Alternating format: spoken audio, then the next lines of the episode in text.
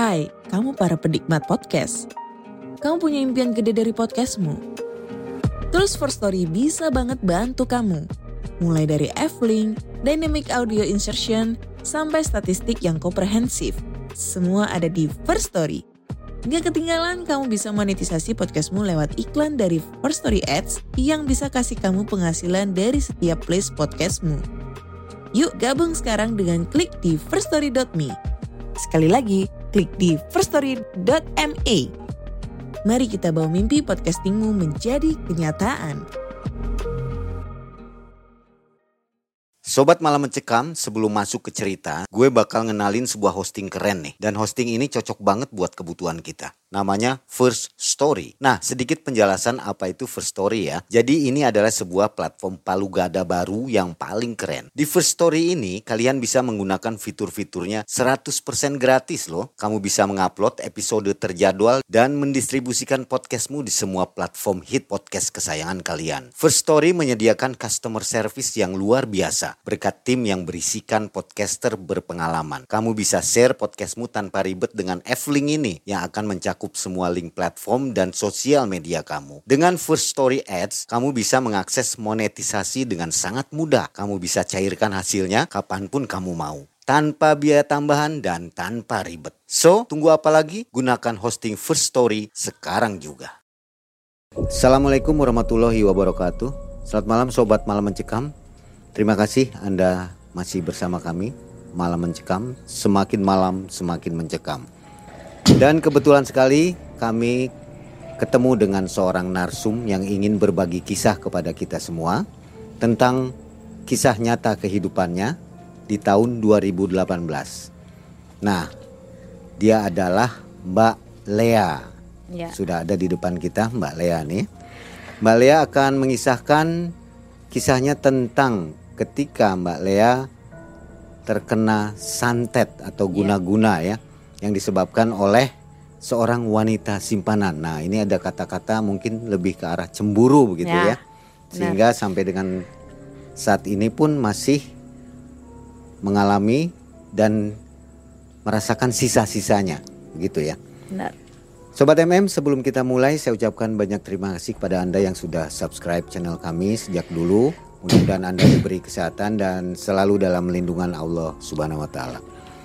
Kita ngobrol dulu dengan Mbak Lea dari Mojokerto. Apa kabar Mbak Lea? Alhamdulillah sehat baik. Mbak Lea ini boleh tanya ya, Ya, usianya berapa? sekarang usia saya 33 tahun. 33 tahun, sudah berkeluarga. Sudah udah pernah keluarga berkeluarga dua kali lah katakan gitu. Sekarang ini yang kedua. Yang kedua belum, yang ketiga belum, ya yang kedua udah cerai. Sekarang? Sekarang udah masih sendiri. Oh, jadi satu dua istirahat. Iya, Ini lagi istirahat Iya. sekarang. Oke. Sudah punya putra, udah punya putri satu. putri satu. Profesi apa nih? Sekarang mah jadi tukang masak di sebuah tambak lah.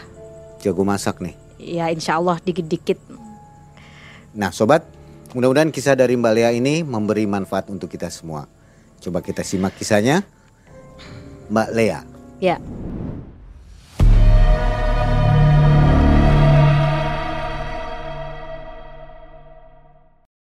Berawal dari tahun 2018 saya di bertempat di suatu kos-kosan.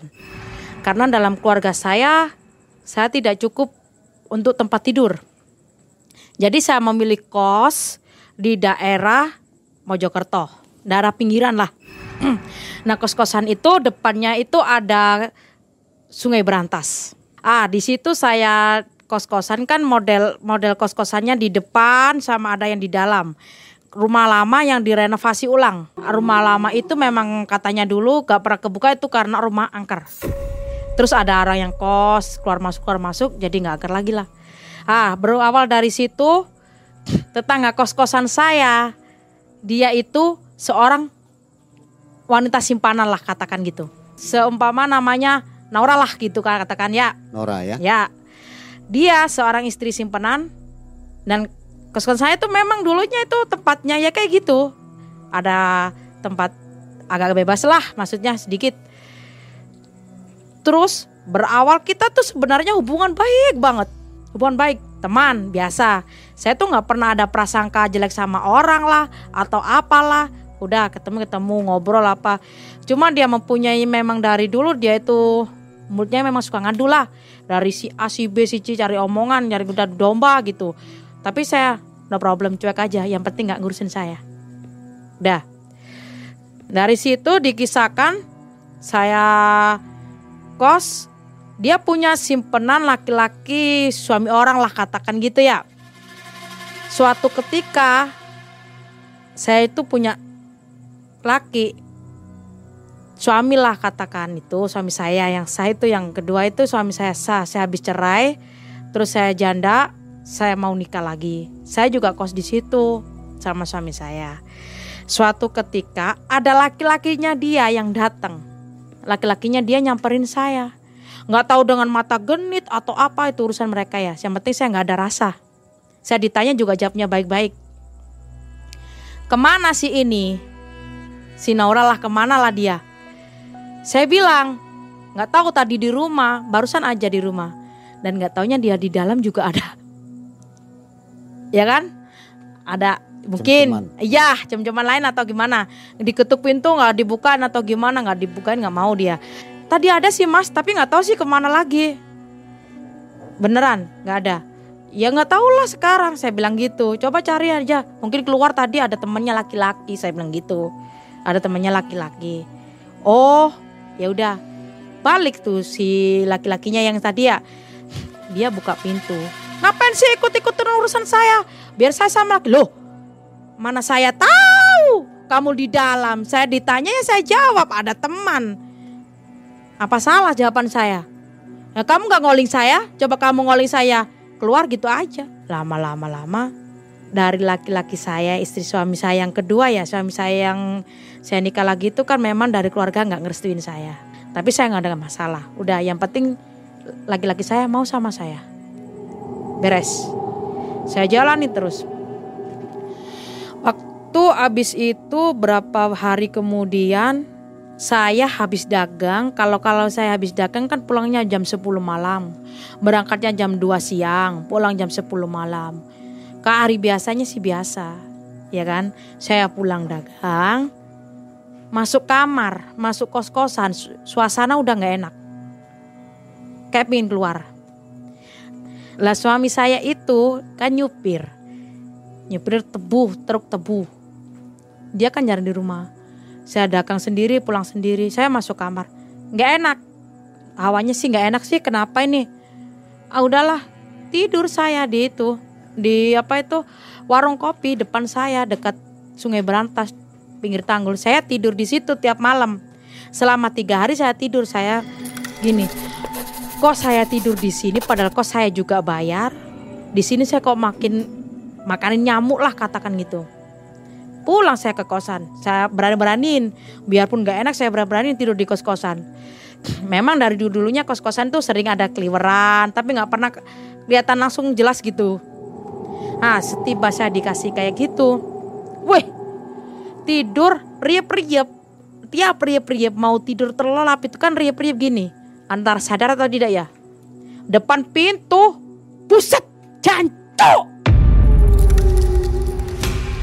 saya bilang gitu gondorwo tinggi besar matanya merah itu melototin saya gini cuk terus saya bilang astagfirullahaladzim saya bilang astagfirullahaladzim hilang Wow.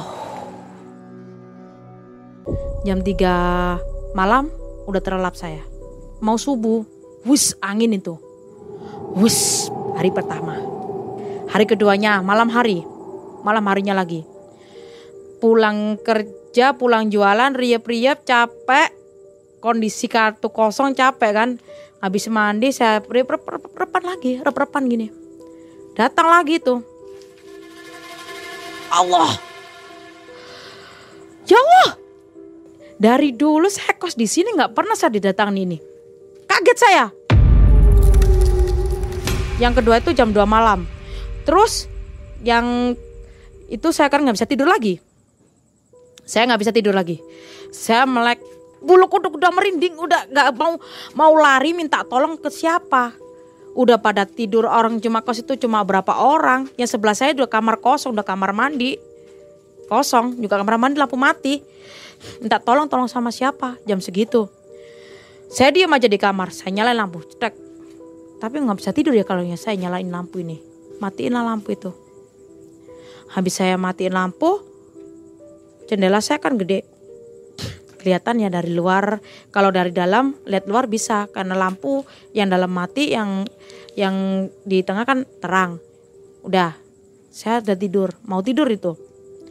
Datang lagi putih. Biasanya tuh kalau lewat cuma sliver gitu kan. Di depan ini jendela. Mukanya hancur. Kuntilanak mukanya hancur, i rambutnya diginin.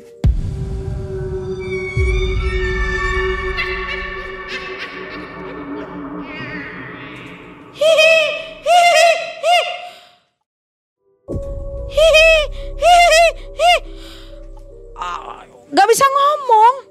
Kalau genderuwo sih cuma diem, gini doang. Kalau kuntilanak udah di sini. Hi, hi. Allahu Akbar. Baru itu hilang. Pas besok hari ketiganya. Pas tiga hari itu kan. Hari ketiga saya juga mau tidur lagi, kerja-kerja aktivitas. Dagangan saya sepi. Udah saya pulang. Mungkin dari hawanya lah. Ber, mencoba pikiran positif. Pulang mau tidur. Tiga hari pas lagi. Biasanya di depan pintu. Masuk itu gondorwo. Kayak saya mau ditidurin.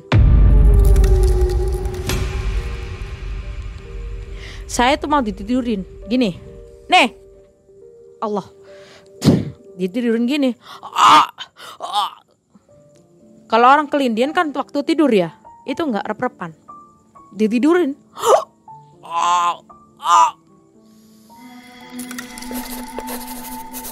Dalam hati saya cuma bilang, Allahu Akbar.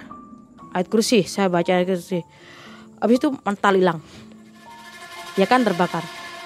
Udah saya tidur, menjelang mau subuh, as-salatu khairum minan Waktu mau subuh mau itu bau bangkai tercium banget. Pekat baunya. Tercium. Ada bau bangkai tercium. Apa sih? Gak ada tikus satupun mati. Saya sholat.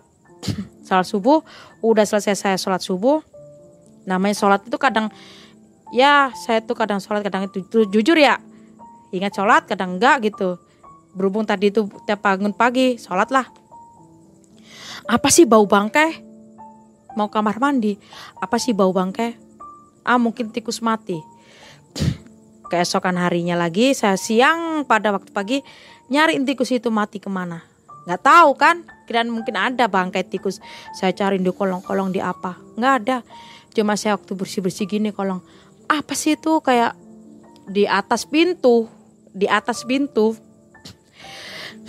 itu ada bungkusan kresek bungkusan kresek di dalamnya itu ada batu bata tapi di di bawah batu bata gini terdapat buhul ataupun kain lawon kalau orang Jawa bilang warnanya hitam kain lawon warna hitam di, ditaruhin bata atasnya dibungkus sama kresek ditaruh di atas pintu Allah Akbar jadi kamu selama iki yo iki yo iki aku mau buka enak yo iki yo iki saya lari nyebrang sungai, nyebrang jalan raya ke Sungai Berantas, depan kan Sungai Berantas. Saya sadat tiga kali tidak nafas, ya kan? Terus saya baca ayat kursi, terakhir saya tutup solawat. Solawat tiga kali. Saya cuma bilang gini, kalau kamu dari air balik ke air, udah hanyutlah kamu. Nah dari situ malam harinya di atas di atas kamar tidur ya, kayak kayak orang lempar War. Allah Akbar. Ya Allah. Ada orang lempar si kencang ini.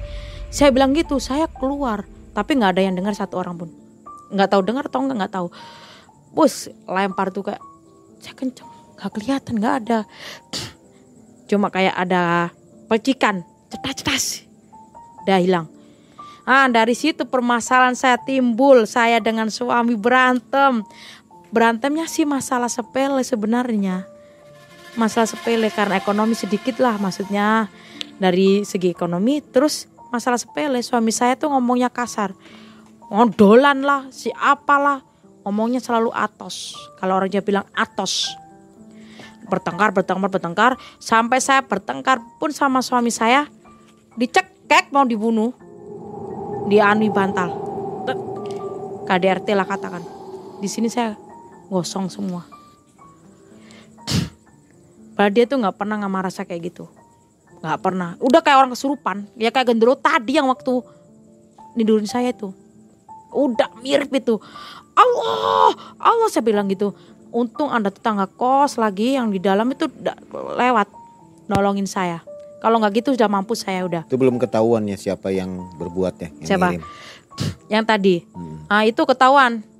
Waktu itu saya habis ngas ah Tinda di habis apa itu? Habis ketemu habis ketemu kan?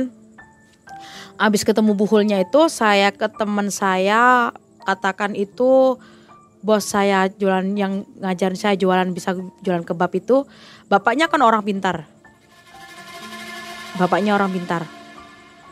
Saya taruh ke situ saya datang.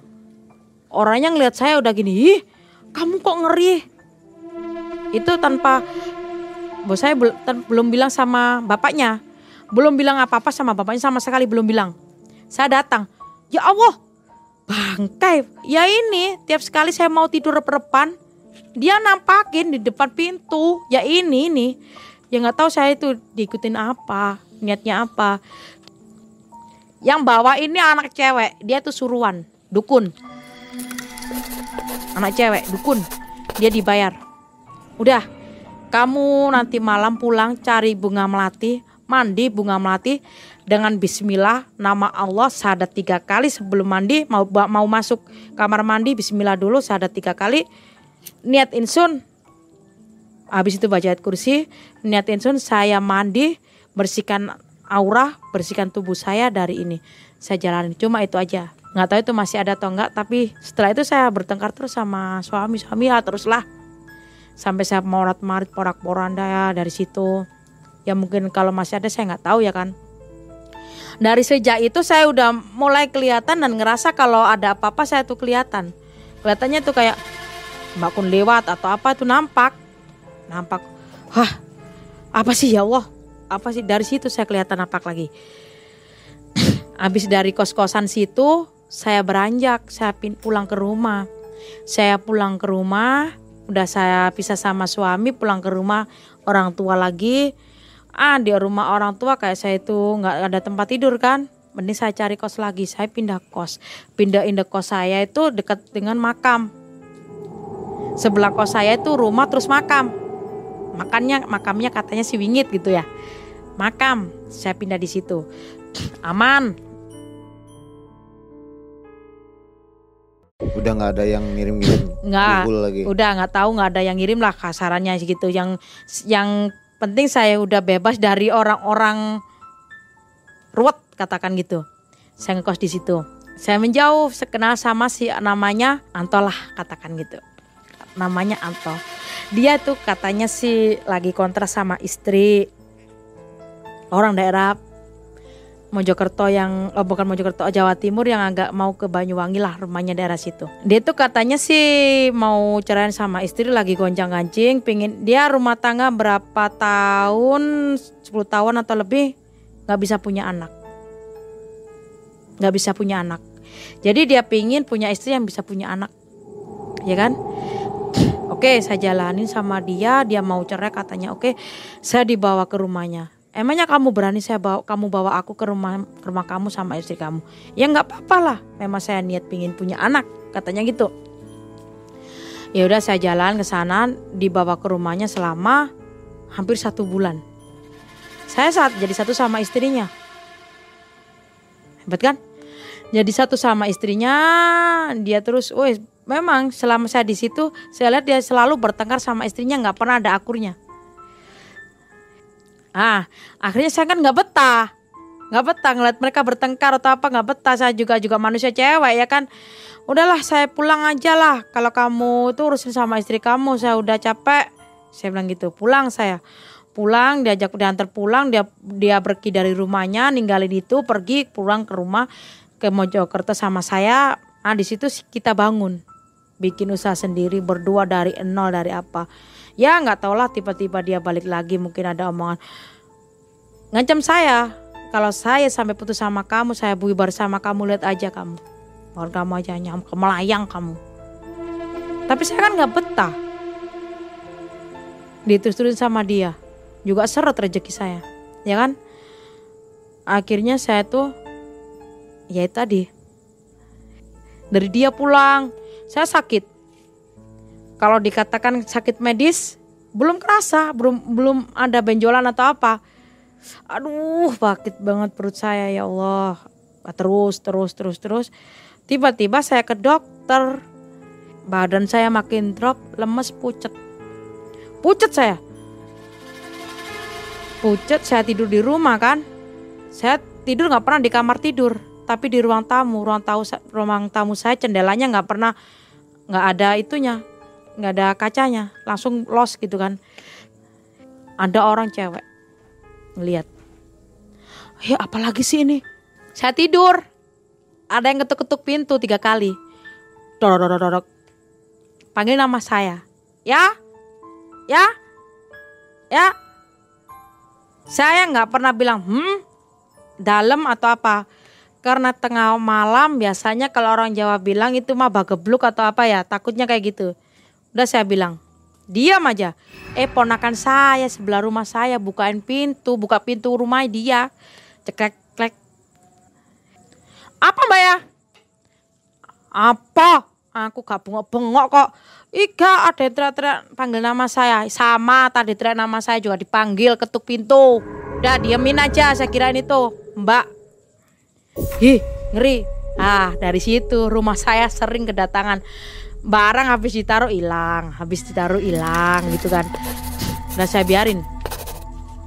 Kok makin lama makin gede saya tuh nggak kerasa ah positif aja lah bukan apa-apa.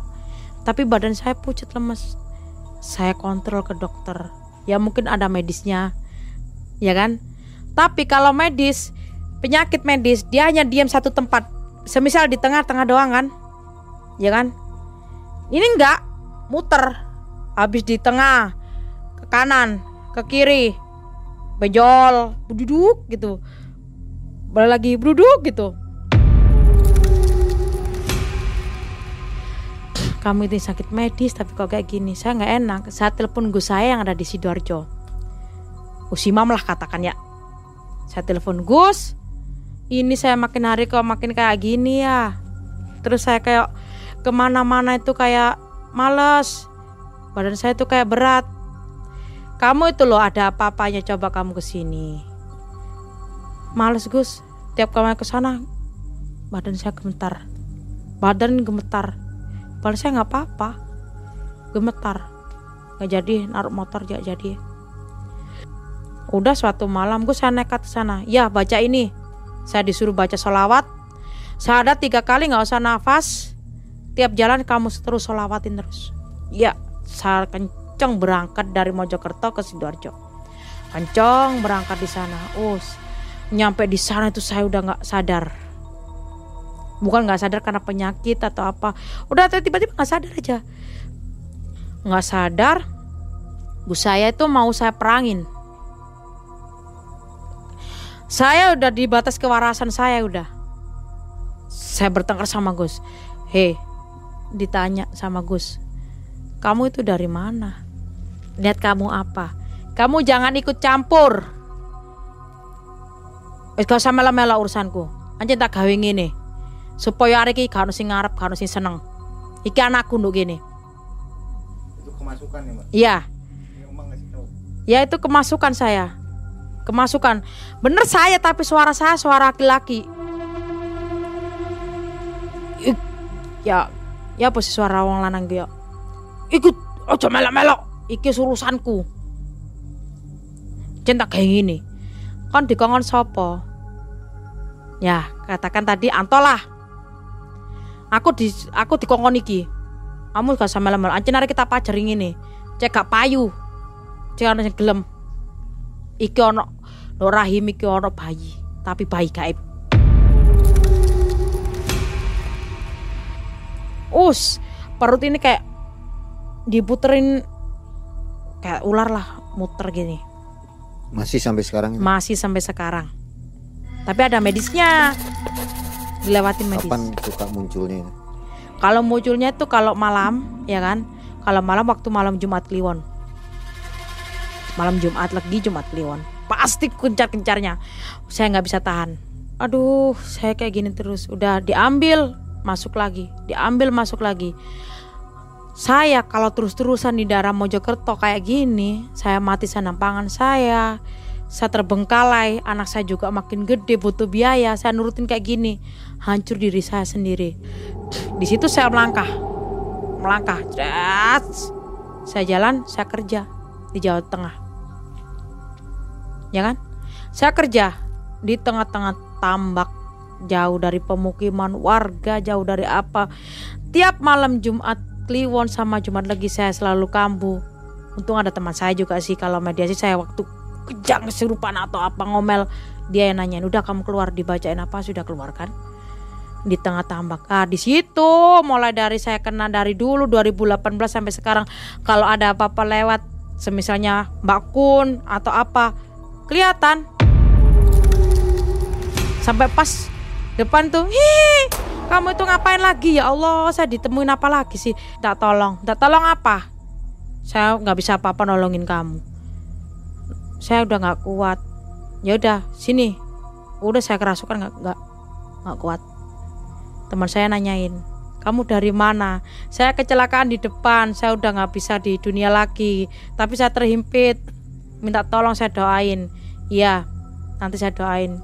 Cuma kirim satu surat al-fatihah udah naik. Biar nggak tahu tiap hari kelihatan gitu kelihatan. Datang silih berganti silih berganti. Dan tiap malam Jumat Kliwon pasti yang di perut pasti ngoyek terus. Ngoyek terus. Tapi saya tetap dipantau dari sana. Dari dari dari gue saya. Dari sidoarjo. Dipantau terus. Tiap saya sakit saya nggak kuat. Kalau mau masuk itu badan saya itu terasa berat badan terasa berat pingin muntah dari jam satu malam sampai jam 3 udah saya nggak kuat. Itu suruh saya disuruh nolak telak telak terus. Tapi nggak kuat kadang yang kemasukan. Saya muntah kalau mau itu muntah. Ini badan udah sakit. Badan udah sakit. Akhirnya ketahuan nggak itu yang ngirimnya siapa? Ya, ketahuan. Dari saya ke Gus saya itu ditanyain. Niat kamu apa, kamu siapa? Saya disuruh mantannya. Bukan mantan, saya pasangannya. Inisial Anto tadi ya. Untuk apa kamu di sini? Biar sayanya nggak laku. Jadi laki-laki sama siapa pun nggak laku. Lah tapi terus kok kamu ngancurin dia? Asalah dia apa? Bilang gitu biar dia nggak ada yang mau. Nah, terus terkuak lagi. Saya nggak pernah cerita ke Gus saya, tapi Gus saya pernah cerita. Kamu pernah sebelum ini pernah bully, ada bully ya? Ya Gus. Terus gendero di belakang kamu itu apa? Itu masih ada. Jadi aura saya ketutup dua-duanya. Itu cerita sendiri. Dalam posisi saya nggak sadar saya cerita. Saya udah kayak orang pingsan lah katakan itu udah nggak sadar tapi saya cerita tapi saya ngereng-ngereng gini wah dipegangan orang banyak udah nggak ada yang mental. Dikembalikan itu kirimannya.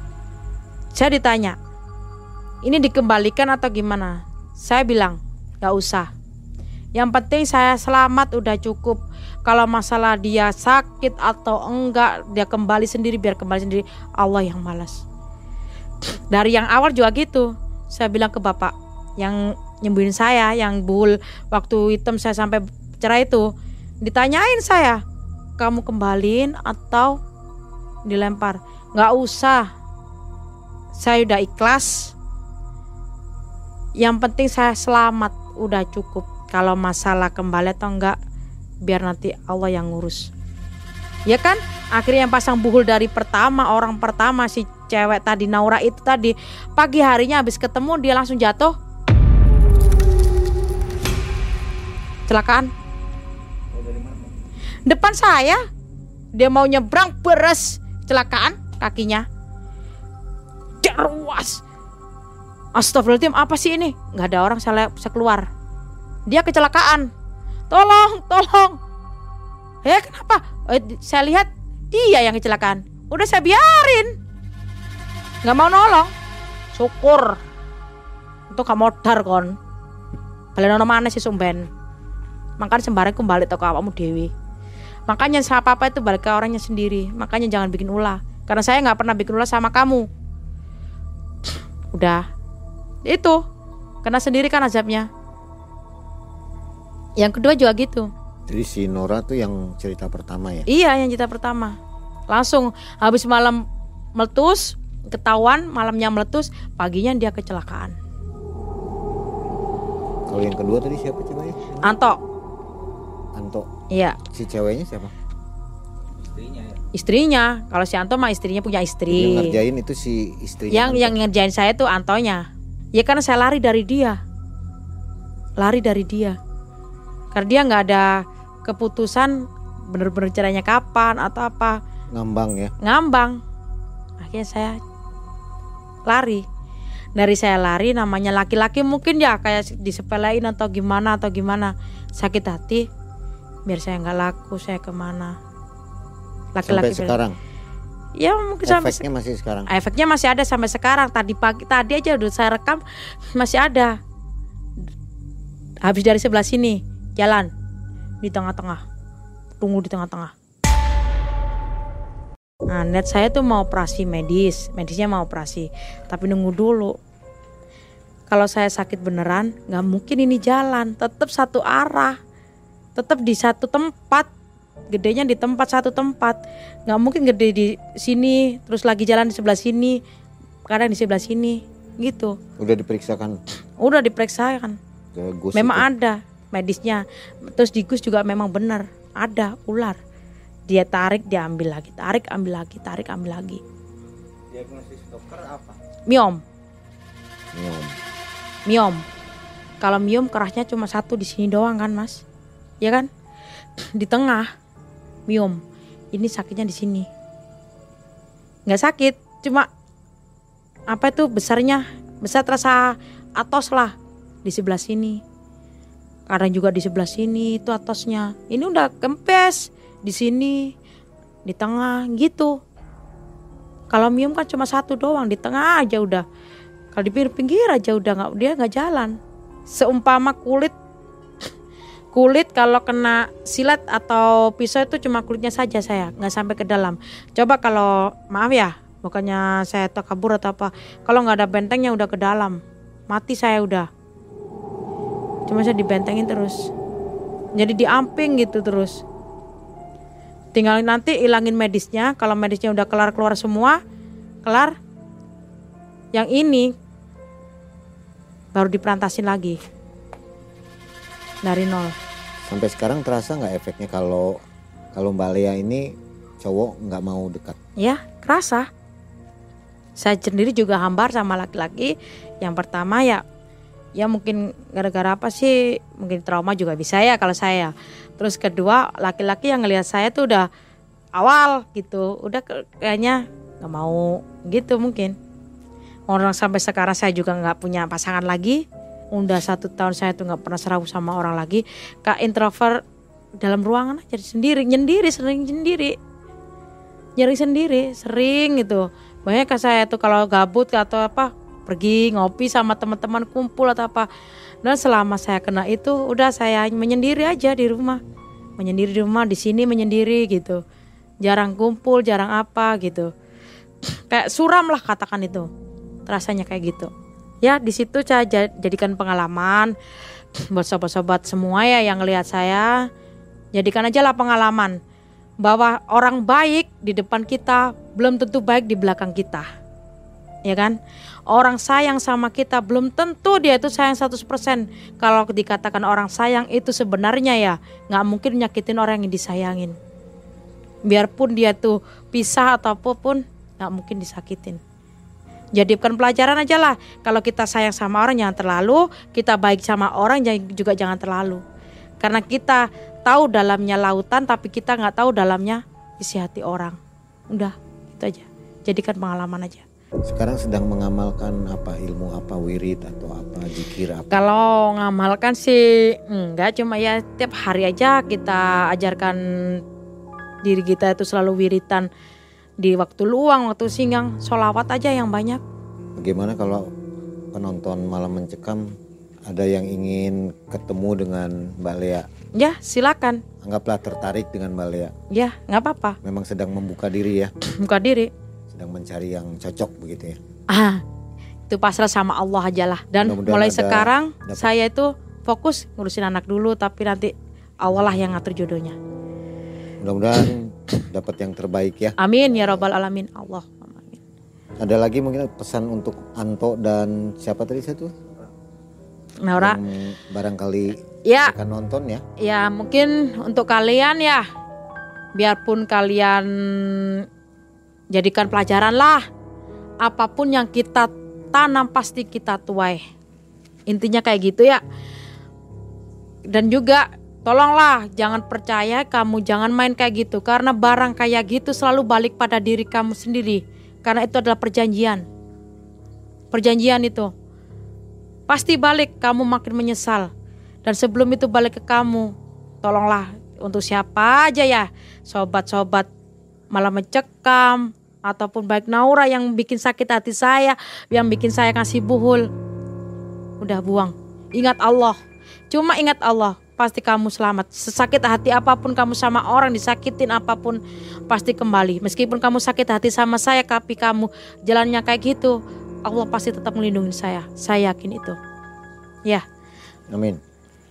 Nah, sobat MM, kisah yang sangat menarik, kisah kehidupan ya. Ini lebih ke arah cemburu. Jadi tidak dapat, lebih baik dihancurkan sekalian gitu. Terima kasih Mbak Lea atas kisahnya. Mudah-mudahan memberi manfaat untuk para penonton kita Ya. yang mencekam. Dan sobat MM, saya dan Mang Ei undur diri. Terima kasih atas perhatiannya. Assalamualaikum warahmatullahi wabarakatuh. Waalaikumsalam warahmatullahi